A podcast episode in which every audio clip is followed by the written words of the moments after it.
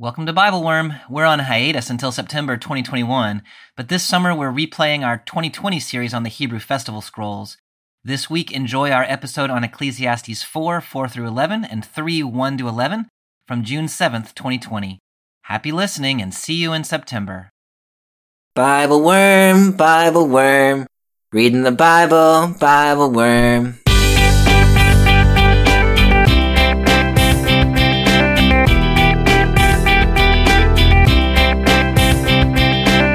Welcome to Bible Worm. I'm Dr. Amy Robertson, here each week with Dr. Robert Williamson. We are two Bible scholars and people of faith, one Jewish and one Christian. Bobby is a professor of religion at Hendrix College in Conway, Arkansas, and the founding pastor at Mercy Church in Little Rock. I am the executive director at Congregation Beit Haverim in Atlanta. Together we are Bible Worm, getting to the core of the biblical text. This week, we read from the book of Ecclesiastes, aka Kohelet, chapters 1 and 3. We ask ourselves, is it really true that there is nothing new under the sun? We look at that most famous poem, To Everything There Is a Season, and see exactly why you'd best not look only at the net total of all of life's experiences. And we wonder what Kohelet might say about issues of justice in our time. Thank you for joining us.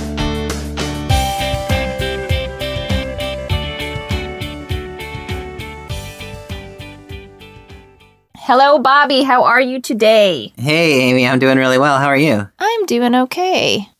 It seems That like we just keep doing this That's over and over again.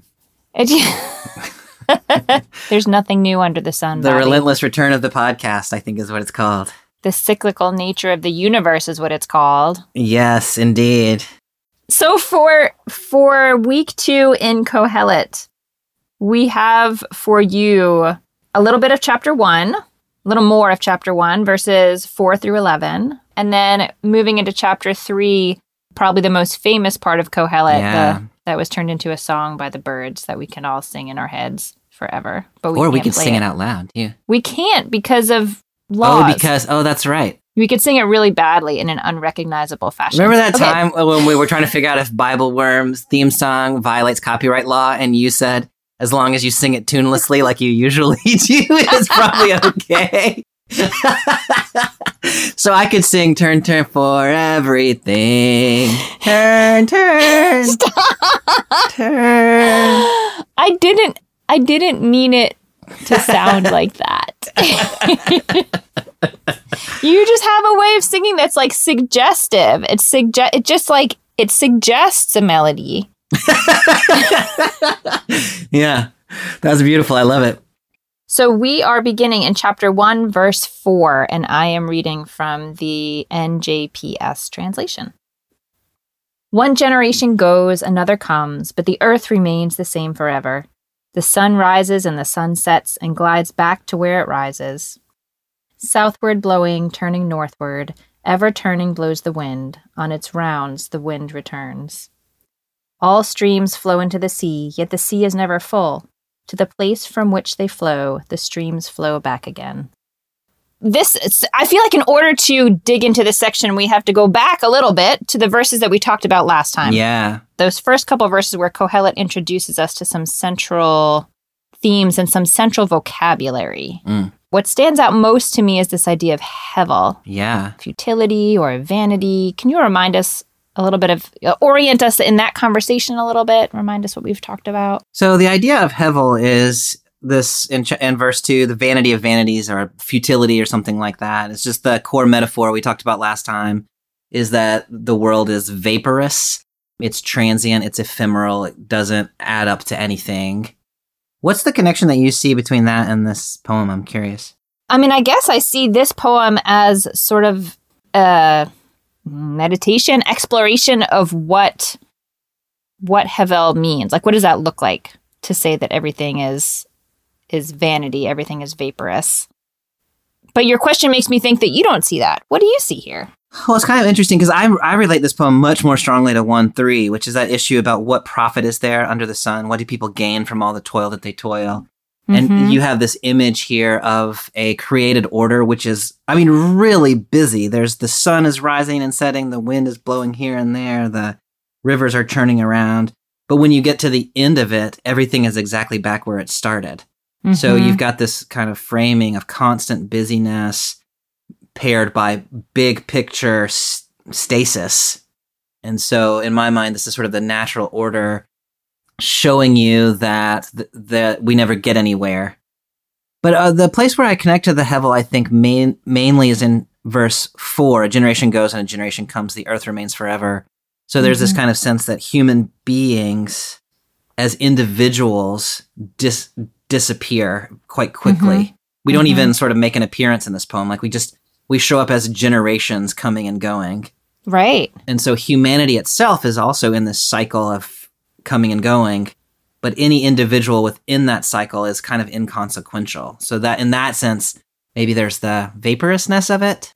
Yeah, you know, hearing you talk about it, I think in some ways I have conflated those two ideas that, like, part of my understanding of what it is for things to be vaporous or sort of, you know, something that you can't build upon it. It's, oh, it's yeah. ephemeral, it's temporary. I've I've linked that so closely in my mind to the idea of you're not making progress, you're not changing things, you're not making profit. Yeah. But yeah, no, I, I appreciate that you pulled that out with a little more nuance. Yeah. But yeah, I mean, I think starting with this recognition of our profound smallness Yes. in this system really shows you where Kohelet's head is at, right? It's not even just that that Kohelet himself doesn't have an impact. It's that entire generations have no impact. That there's no we're we're not changing the system. The system is what it is. Yeah, no, I think that's right. The system churns on with Mhm. without really being too concerned about us. We just we come and go. I think that's right. Yeah, but and even the so we're really small, and our humanity in general is a really small part of this. But even the huge, steady, permanent feeling natural world Yeah. also has has no like legacy to leave because Yeah. it just continues on in the same way. Like it's not progressing. In the NRSV, I forget what it was in the JPS, in verse 5, the sun rises and the sun goes down and hurries to the place where it rises. The Hebrew there is the is shoef, which can mean panting. So you can read this as the sun rises, sun goes down, and returns to the place returns panting to the place where it rises.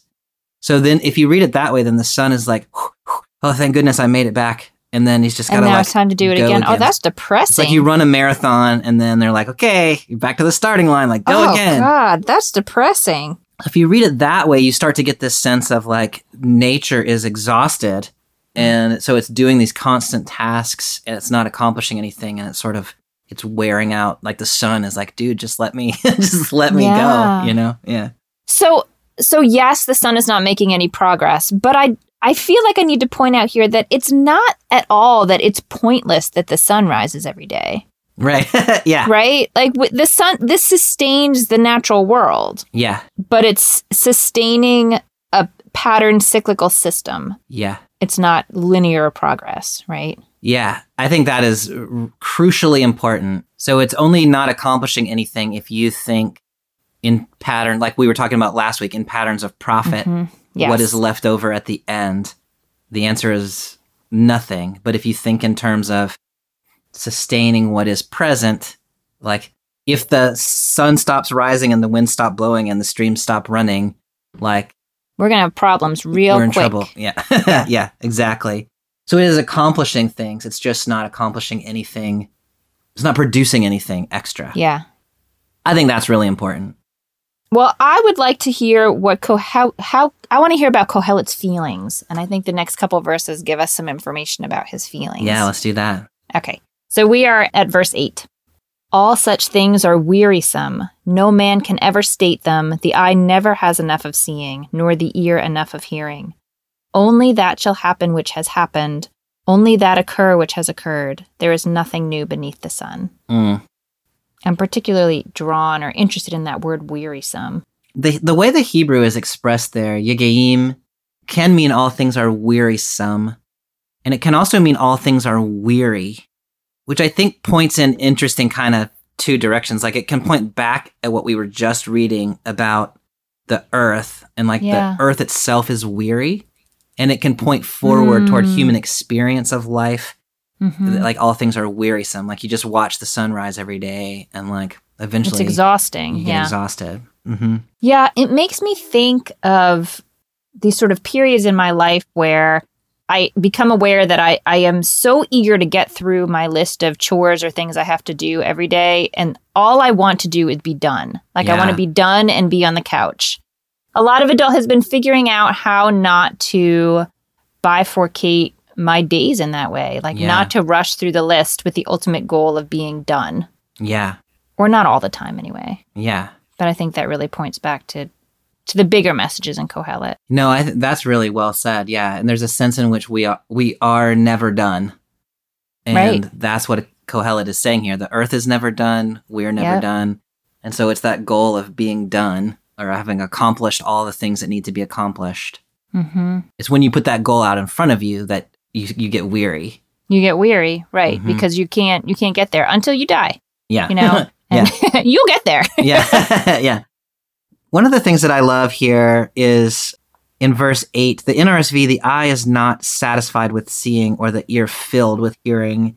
Mm. And in my mind, that is pointing us back to that image of the sea with the rivers rushing into it.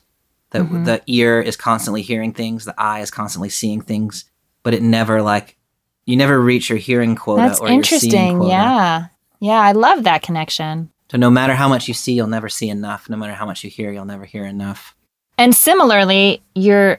I mean, I I don't know. The Kohelet means it in a positive way, but like it's not like there are only a certain number of things you can see, and then you've yeah. used up your seeing. one of these things that's interesting to me with Kohelet, but it's here too, is like you can read this you can read this really positively or you can read this really Mhm. negatively. And like it allows both of those things. Mm. And a little bit depends on one of the things that people say about the book of Ecclesiastes is it's like the biblical Rorschach test. Uh, and what you think about it may say more about like how your own experience of the world is rather than what Ecclesiastes is actually saying. Yeah, that's really interesting. And I even find myself on some days when I read it, I'm like, oh my gosh, this is exhausting. And on some days when I read it, I'm like, oh yeah, I need to like appreciate the things I see. Yeah. Well, I mean, I think it. Dep yeah, it depends sort of how how wedded you are to this other model of profit and progress Yeah. and linear progress, because Yeah. Kohelet does spend a lot of time bashing that to smithereens, He does. which will hurt your feelings if that's your life, you know, Yeah. goal. What do you do with verse nine? What has been is what will be, and what has been done. Uh, sorry, what has been done is what will be done. There is nothing new under the sun. I love that nothing new under the sun. Yeah. It's so dramatic. You know, th- there have been some parallel phrases to that found in other ancient Near Eastern texts. And I, I wonder if Kohelet knew this phrase from those other texts, like if it was sort of part of the pop culture, not, you know, not his religious life per se, not part of his religious texts, but part of just the world he was in. And it gives me this image in my mind of of him trying to make sense of the world that he sees and the religious texts that he has and just sort of all the different inputs that he's sifting through and ruminating on in this in this book for the whole book. Yeah. Do you have particular thoughts about that phrase or Mm. responses to it? Sometimes people will read this as there's nothing new under the sun, which means there are new things over the sun. So that he's sort of bifurcating earthly and heavenly reality. Uh-huh. I The think that's a- rabbis of the Talmud like that idea too. oh yeah. Oh, that's Yeah. interesting. That it's like a directive to be more focused on the spiritual world. Like there's nothing to see here, folks. Yeah. like don't don't direct your attention at the rising and setting sun yeah. instead think of the spiritual Think world of bigger things. Yeah. yeah I think that's a really interesting and rich religious reading of the text. And I've heard something similar among Christian interpreters. I don't think that is probably what Kohelet means because, you know, as we talked about last week, he thinks what's going on in the heavens is completely inscrutable Mhm. and we don't have any access to those things. And so he's almost sort of closed that door to say, well, we don't know what's going on in the heavens, so we got to focus here. Mhm. So I think what Kohelet is probably saying here is that we don't know what's happening in the heavens, and so we've got to focus here on the earth. But what happens here on the earth is just repetitive, and nothing innovative or new ever happens. let's read the last two verses of this section. Yeah, and because they tie a little bit into this theme too and Let's then we can uh, we can return to the conversation. Okay. We're on verse 10 sometimes there is a phenomenon of which they say look this one is new. It occurred long since in ages that went by before us. The early ones are not remembered. So too those that will occur later will no longer be remembered than those that will occur at the very end So is it really true that there's nothing new under the sun? I mean, yeah, I so I struggle with this one because I do think that there is a something about, you know, like there are all kinds of new things that happen, right? So we're recording a podcast and there weren't podcasts 10 years ago. We're talking to each other on the internet and there wasn't an Mhm. internet until Al Gore invented it. Stop Uh, it. and so it seems like there are new things. Uh, Kohelet is saying, oh, these things that you think are new have already been done before us. And so I struggle a little bit with what he means there. Maybe he means that like the dinosaurs had an internet and we don't know about it because it says the ages that went by before us. So Yeah. like way before us. You don't know what happened? Yeah. Ooh, we could be like Bible Worm could become like the new source of conspiracy theories about the origins of technology. Nothing would make me happier. no, but I mean, yeah, if you look at like the broad strokes of nature and human experience and whatever, yes, the in the broad strokes, people like to discuss and debate. People like to make music. People like to, you know, th- yeah. but the specific ways in which that happens, certainly the technologies do evolve. Maybe Kohelet just doesn't know that. So one of the ways I talk about this with my students is to think about like the how excited the guy who invented the 8-track recorder must have been to invent the 8-track and then, you know, 10 years later somebody comes along and invents the cassette and then 10 years after that somebody invents the CD and then the MP3 and and on we go. So these things that seem like holy crap, like we did something new, really is just like another version of something somebody did before. Maybe maybe it's a little better, maybe it's a little Mhm. smaller, maybe it's a little Mhm. faster, but it's basically the same thing. And the thing that you just did that you think is so amazing, someone else is going to come along and do it better 10 years from now. And so there's no actual like there's no sign there's no lasting significance to anything that we do. That's the closest I come to really understanding maybe what he's what he's after. I don't think Kohelet's thinking about it with that fine of a point on it, you know? Mm. Like I think he's saying the kinds of things that the kinds of things that change don't matter. Yeah. I don't know. I'm not satisfied with that either though.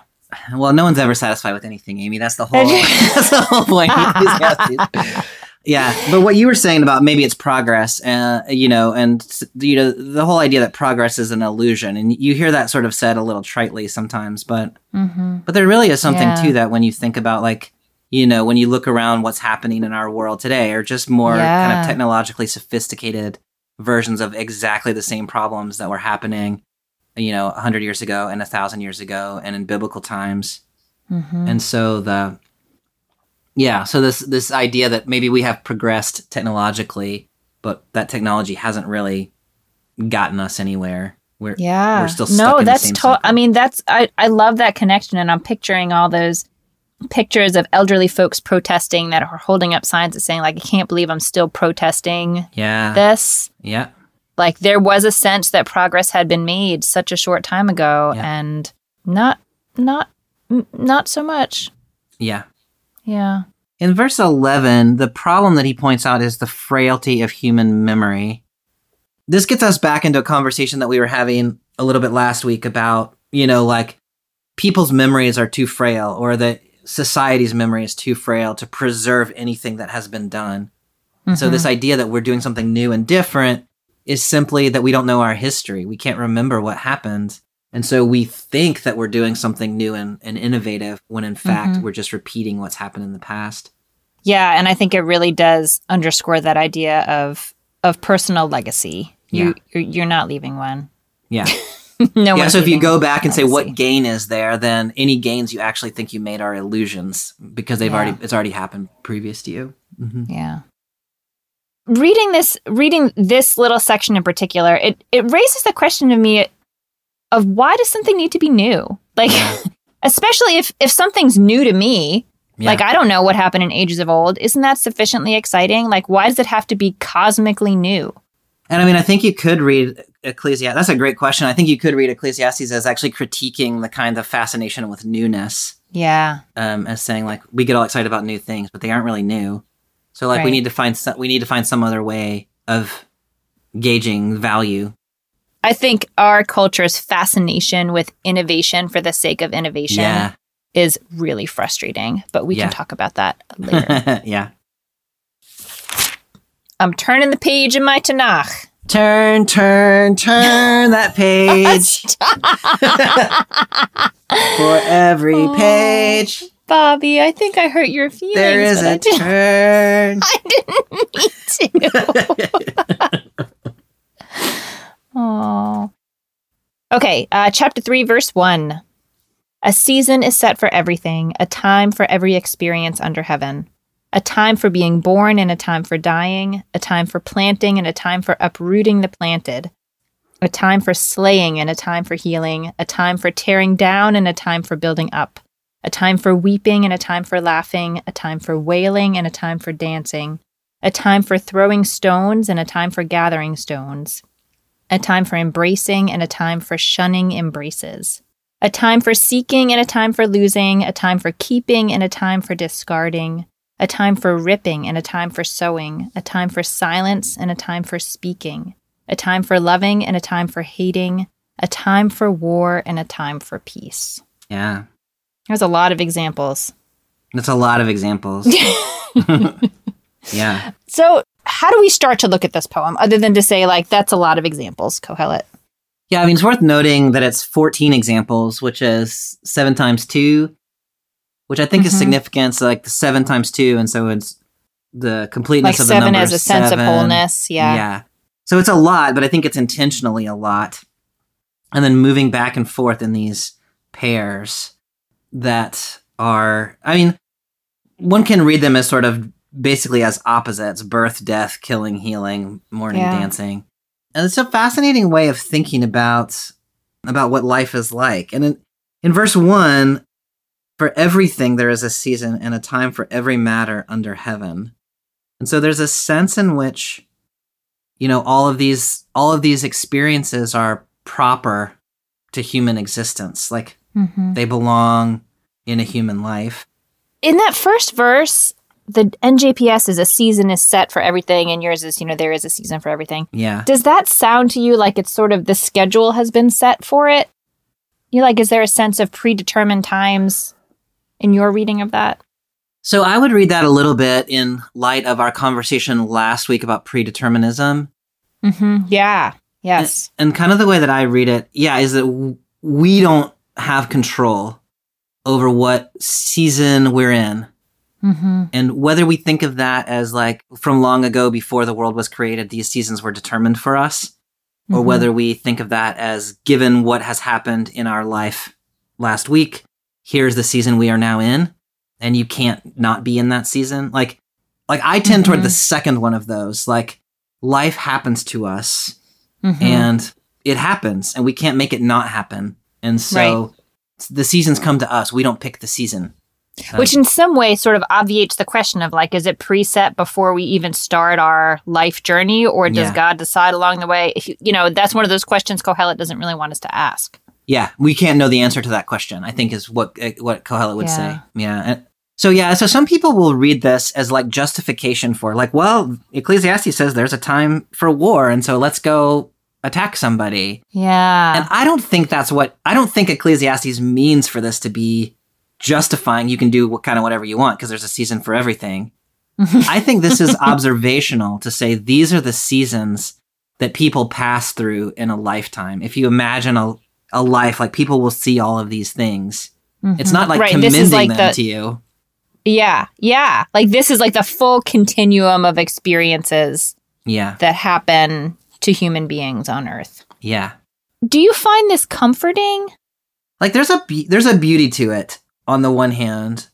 Like instead of thinking of life as this trajectory that goes from here to there, Yeah. um, and we can achieve a state that is permanently like we can achieve a happily ever after that really is ever after happy, which is a lot of pressure. Yeah. This is saying, look, your life is going to move back and forth between these poles and these like 14 different poles. Like it's going to cycle. Yeah. And so you don't like you're never going to achieve permanent happiness. You're never going to achieve permanent anything. right. Right. So and we spend a lot of time grieving when we when we're happy and then lose lose whatever we feel it was that was making us happy. We grieve. Yeah, Yeah. and even we we can we like we achieve happiness and we can be so anxious that we're going to lose happiness Yes. that we Uh-huh. forget to be happy. And what this poem is saying kind of relieves you of that. And it's saying, like, look, Yeah. if I mean the beauty part of this is if you're in a time of mourning, like your mourning is not going to last forever. There's going to be dancing again. And it may not seem like it right now, but Mhm. dancing will happen again. So like let this season be what it is. Don't wish it was Mhm. something else. And Mhm. eventually it with the as, with the passage of time it will yield to Mhm. something better. Yeah, I can I can certainly see the comfort in that. Like no feeling lasts forever. Yeah. The good ones or the bad ones. Yeah, so that's the part that's a little harder to get your head around is the opposite of that is also true. If you're Yeah, dancing yeah. right now, Yeah. you're like don't get too attached to dancing because you're gonna be mourning again before you know yeah. it. Hopefully Um, if you're really happy and dancing, you're not reading this text. Yeah. but that's his point, and it comes back to what we were talking about last week: is it, you cannot spend so much time worrying that the t- that the dancing time is going to end that you forget to dance. Like when it's time to dance, you should dance, and when it's time to mourn, you should mourn. And Yeah. both of those seasons are appropriate to human life. You're going to experience them both, so let let it be what it is. Like in my mind, that's a I don't know if it's comforting exactly, but it's realistic Yeah. in a way that relieves some pressure. And creates creates space for sadness and hard things in our Yeah. lives and doesn't make us feel like stop wailing. Yeah. No, there's a time for wailing. Like yeah. there's there's space for all of that. You know, I remember years ago we I was in a having a tough time with some some stuff and um there was someone who was close to me who was suffering a great deal and had a lot of support but it just seemed really hard and sad and you know we all worried a lot and I was talking to a wise friend of mine who said nothing bad is happening here Yeah. meaning I think precisely what Kohelet is saying like Mm. there is someone who is suffering Yeah. it's not that you want someone to be suffering. Of course you don't. But someone is suffering and they're being supported by the community. And that is a thing that happened. Like it's not I don't know how to I don't know how to articulate how powerful it was to me in that moment to hear like this is part of the normal course of events. Like the world is not ending. This is part of the human experience and you're Yeah. not outside the human experience. You Yeah. are within the human experience having a hard time. That's really lovely. Okay, so now we are up to verse 9, chapter 3, verse 9. Mm-hmm. What value then can the man of affairs get from what he earns? I have observed the business that God gave man to be concerned with. He brings everything to pass precisely at its time. He also puts eternity in their mind, but without man ever guessing from first to last all the things that God brings to pass. I love this reference in verse 9 to a man of affairs. What value can the man of affairs get? Like I pictured this little biblical businessman with his little briefcase, his little business suit made of goat hair or whatever they made business suits from. Wearing some kind of a hat. Yeah, probably a hat, some kind of spectacles. Anyway, yes. In in verse 9 when it says what value, Yeah. that's that's Yitron, right? Is that Yitron? Yeah, that's exactly right. And so just we were talking about last week that just means like Mhm. if you think about your life as a sort of like as a fiscal year and you think like over the course of my life like what have I produced that lasts beyond me or like what have I put out into the world that's greater than what I've taken in? Mhm. And throughout the book so far, he's been saying, well, everything is hevel, so everything is nothing. So he's there is no profit, is his kind of thing. Like nothing you do makes any profit for you. And so he's Mhm. applying that here. I mean, it's just such an interesting place for him to ask that it's question. It's a fascinating place. I mean, if we read the poem back with this verse, yeah. I start to see, which I didn't see before, but the sort of lack of control that humans have and the paired opposites. Yes. Right? In in the poem, at least metaphorically, they kind of cancel each other out. Yeah. So it's not just it is it is the range of human experience, but it's also the sum total of that experience is bupkis. Yeah, and so one of the ways that I suggested last week of sort of reframing the question, what profit is there, is what has my life added up to?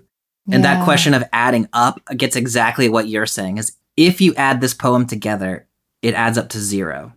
If it's true that it adds up to Bupkis, like then what so th- so what then? So then we you have to shift the question. Yeah. Like I think that's Kohelet's whole message that we can't there is no linear progress. You are not going to make a net profit. yeah. But that's not the point. You know, I I used to call my kid, my my son, little Kohelet. And I think actually a lot of kids are really Kohelet Mm. But at the time, at least, I think it was, I associated it with him playing video games that he kept asking, like, but what's the point of life? Like, what's the end game? Yeah. Like, what are we trying, what are we, he was really asking sort of the Kohelet question, and he was remarkably unsatisfied with my answers. yeah. but that's, I mean, that's the conversation that I see here. Like, if this were a game, if this were a business model, if this were, I don't know, anything that that moves in a linear way that you can win or lose, or you can amass points, or you can, well, I mean, not if it were. It's not. It's not. Kohelet's saying it's not. because like that stuff in one in in one through eight is really rich and beautiful, right? Birth and death and dancing and Right? is that really nothing? Right? Is it really nothing? It's not Of course, nothing. it's not nothing. yeah, it's only nothing if you ask the question, what did it add up to? Right? If, it's only nothing when you try to add it up. Otherwise, it's this like rich, like oh my gosh, like what an amazing experience human life is, where we we all of these things happen to us. We go through all of these times Yeah. and this is the like this is the one the tapestry of our lives that we can you know we get to spend our lives like just experiencing what this is all what this is all about mm-hmm. and then his question is saying this is a stupid question like the the problem is uh when we ask what does it add up to or what gain is there we just we erase the beauty of human existence Yes. that's where i yeah i, I love that yes. I, interpretation I love the way you've articulated that.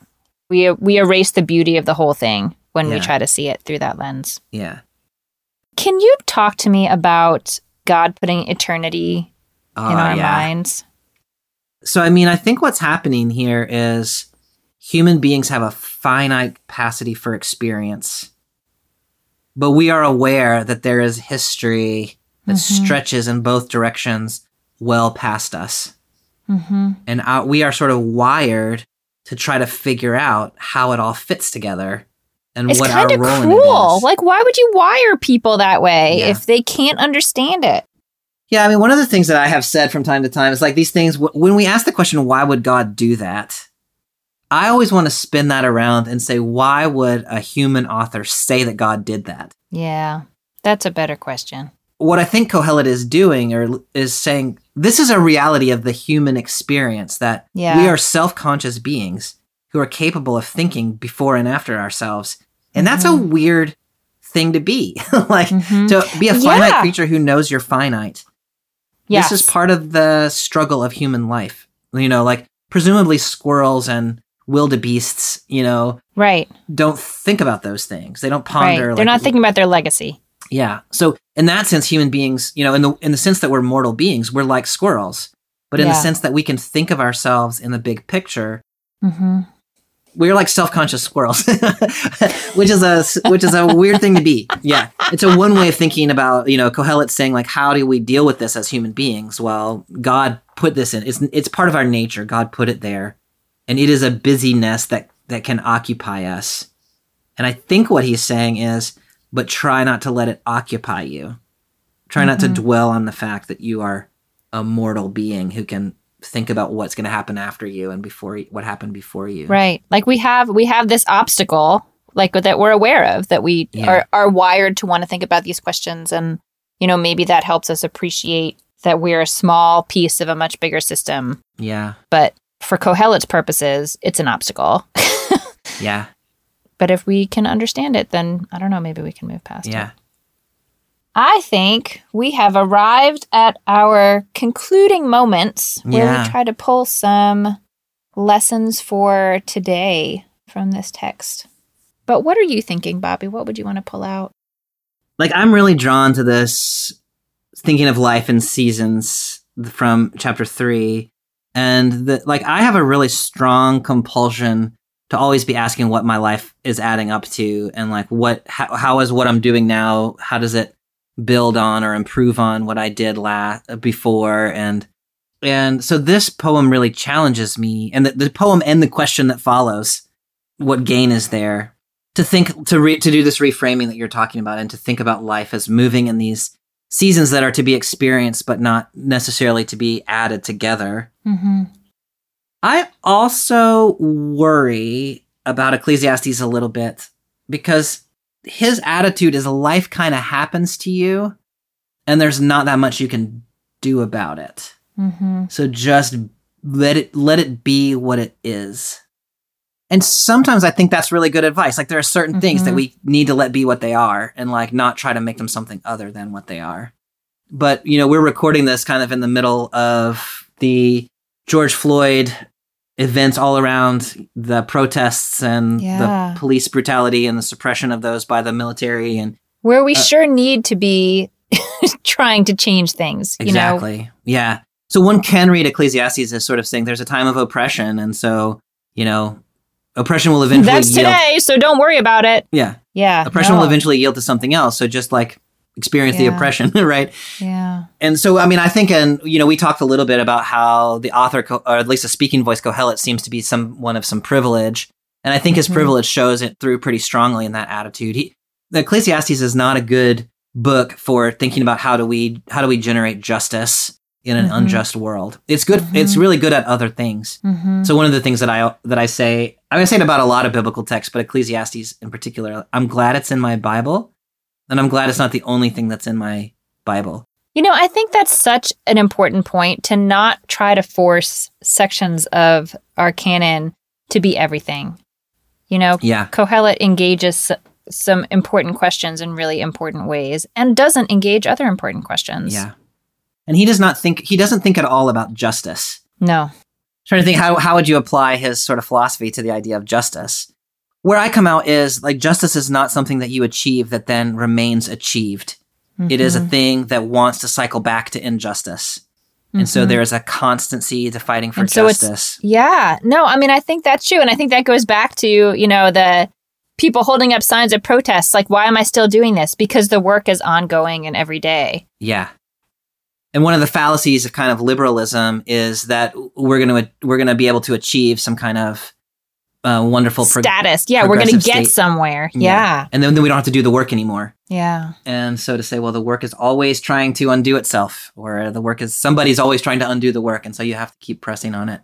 So then you're then you're able to take Ecclesiastes' idea that the world doesn't remain constant, but instead of saying so let it happen, you're saying so like there are some things that are worth fighting for, hmm and justice is one of those.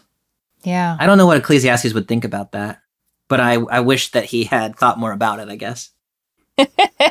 That's why there's a continuing tradition. Yeah. Where do you go when you read these texts? Well, this text is read on Sukkot in the Jewish tradition. Sukkot is a harvest festival in the fall. It is just lovely. It's a celebration, and people build sort of outdoor hut like structures, and you're supposed to dwell in your hut as much as you can over the course of the week and eat your meals in there. And it's a beautiful holiday. It's about a week long. And I often hear the question why would we read such a depressing text as Kohelet Yeah. at such a happy uh, occasion? Yeah. And one response I've heard is just that, you know, we have to remember that there's sadness in every happiness and happiness in every sadness. But I don't like that one too much. So we're not going to use that.